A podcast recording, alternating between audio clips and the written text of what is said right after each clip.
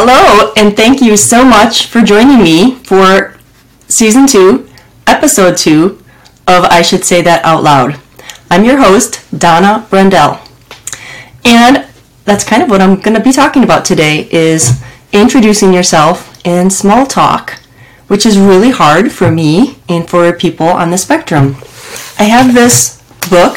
I have a lot of books, and you'll learn that as we go. books are my friends because I don't have to talk to them. They talk to me. It's very one sided, but it's at my comfort zone. So I have this book on small talk. I'm not sure how old it is. By Deborah Fine. The Art of Small Talk. And it's pretty comical to me. It starts out with a quiz. The quiz is called Winning at Small Talk, and I am definitely not winning. There's seven questions, and I got two out of the seven. Not correct, it's just that I do the two things out of the seven things that you should do to win at small talk. So I'm currently not winning, but I'm going to practice with you, and then maybe I'll win someday at small talk. so the first is to introduce yourself. I've done that. My name's Donna Brendel, and I am the host of I Should Say That Out Loud. And I made this poster, this canvas behind me. It's very meaningful to me. It has the title of my podcast, I should say that out loud, on the top, and then my name on the bottom. But in the middle, it has a picture of me in one of my water ski costumes that I talked about on episode one. But then it has this thought process that I have gone through for a really long time. And when I'm in a conversation or trying to be in a conversation, my biggest struggle is I, I am on a journey in my brain trying to figure out what the end of the conversation is before it's even started or when it's still in the beginning stages. And that really stunts me and stops me from engaging and participating in the conversation because I want to control it. I want to know where we're going. I want to know if it's safe before I jump in. And that's one of the chapters of this book is taking the plunge on small talk. It really is a plunge for me. It, it's scary, it's nerve wracking, it's um, kind of like jumping into the deep end. I don't know if I can swim in this conversation. So I came up with this um, kind of brave thought process. If I'm thinking it, I'm just going to say it and then I don't know, and that's okay. the very first time I said these words to myself, I should say that out loud. I was working with a mentor, and I was really enjoying um, the friendship that we were building. I was enjoying being with her and the things that she was saying to me. I was enjoying the person that she is. She's a great speaker and leader and mom and friend. And I just had all these thoughts in my head and I heard myself say to myself, I should say that out loud. That I like you. I like being your friend, and thank you for being my mentor. And the craziest thing happened next. I actually said those things out loud, which was a very, very new thing for me. This was about maybe 10 years ago. And her response was beautiful. She said, Thank you. I enjoyed being your friend too. It was so simple. And I do all this jockey work in my head of where's this to go? What's to happen if I say this? And I don't have to um, be so scared and nervous most of the time. Sometimes, yes, conversations are difficult. And I've lived through a lot of conflict, which um, I think is partly, you know, PTSD. I'm afraid to say things because tempers flare, things can go crazy. but most of the time, it's not like that, and I don't have to fear those things. So I have to work through that. So, my friend, this book, Small Talk, says introduce yourself. Next, it says that silence is impolite. That means I'm impolite because I'm silent a lot. But it's not my fault. It's okay. I know. I can give myself grace. I'm not trying to be impolite. I'm just um, gauging the atmosphere, gauging the room, gauging the people to make sure that I feel safe enough to speak. And I'm learning to just be more brave in general. Okay, here's the next bullet of this um, small talk book. It's up to you to start a conversation. This is page 19. It's up to you to start a conversation. That means it's up to me to start a conversation. Oh my goodness, that's very overwhelming. Um, I oftentimes don't know where to start, and if I do start a conversation, what do you say next? That's my struggle. Next um, subtitle of this chapter is on page 20. It's up to you to assume the burden of conversation. Whew, that's heavy. To assume the burden of conversation. I, uh, that's a little too heavy for me. And I'm going to think in baby steps and I'm going to practice small bits of, of small talk. I have been practicing small bits of small talk over the years and I've gotten a lot better at it. Um, with people I know, especially my friends, but with new people, it's like starting all over again. It's like, wait, did I not learn all these things over these years? Why am I still stumbling to introduce myself, to talk to somebody new in a new situation? It, but it never fails. It's always a struggle to meet new people and engage. So then we have on page 23 social and general icebreaker questions. And just after reading a couple of these, I, I have these feelings. It brings up feelings for me. So here's a couple that it lists right off the bat. What do you think of the movie, the restaurant, the party that we're at? Tell me about the best vacation you've ever taken. What's your favorite thing to do on a rainy day? If you could replay any moment in your life, what would it be? These sound like, except for the first one, major questions. They sound invasive, like very forward.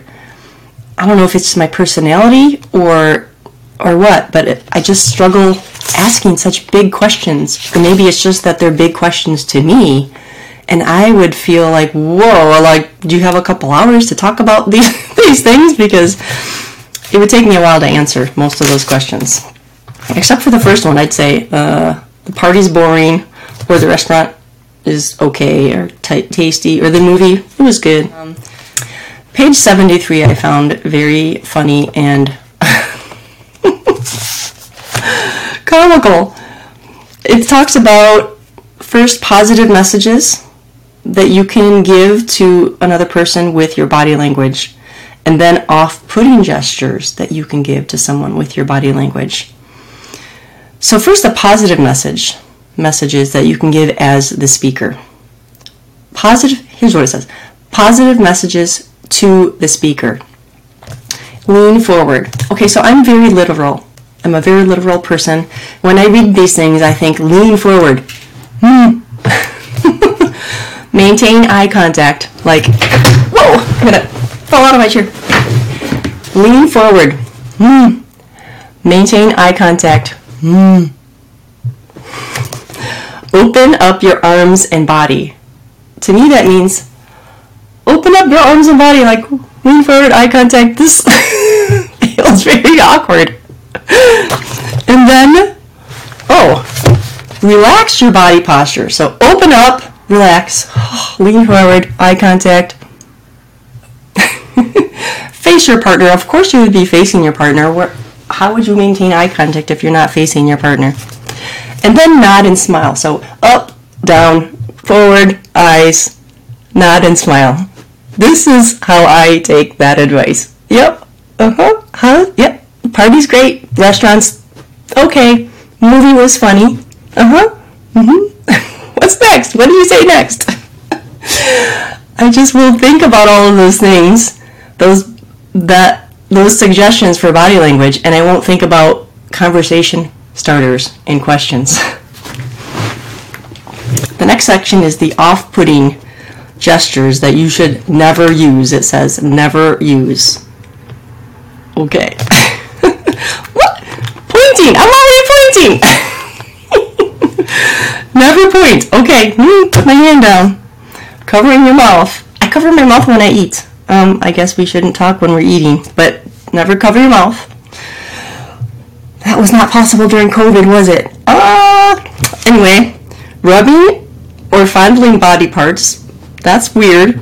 But um, I, I do rub the tips of my fingers often um, when I'm stressed, and especially like if we're in a movie or watching a, a TV show or Netflix.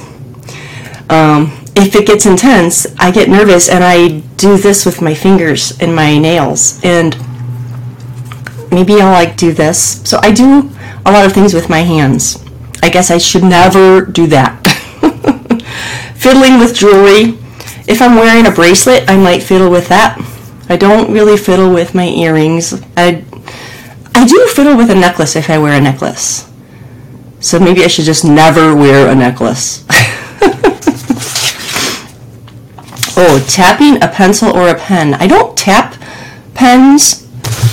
I don't have one here, but I do take the cap on and off, on and off, on and off. That's my fidget with a pen is taking the cap on and off. So I should never do that. Um, swinging your leg. I do cross my legs and I do sometimes swing my leg. So I should never do that crossing your arms across your chest. I try I I know that one and I try not to do that one. Putting your hands on your hips. I do that a lot if I'm standing cuz I get awkward standing with my arms straight. I just feel like I'm too limp. Glancing away from the person who is speaking. So for eye contact for me, I can hold eye contact easily. I can really stare and make someone really nervous with eye contact. I I've gotten better over the years, but I used to be super super intense with eye contact when I first learned that I needed to be purposeful with my eye contact. But in order for me to think of conversation starters or how to respond when somebody asks me a question, I my brain doesn't engage when I'm looking in the eye. I get like zoned in and I get like distracted by their eyes and their eye color and the veins in the eyes and the, and then everything around the eyes and then the hair color and the color of the clothes and everything and I get so distracted.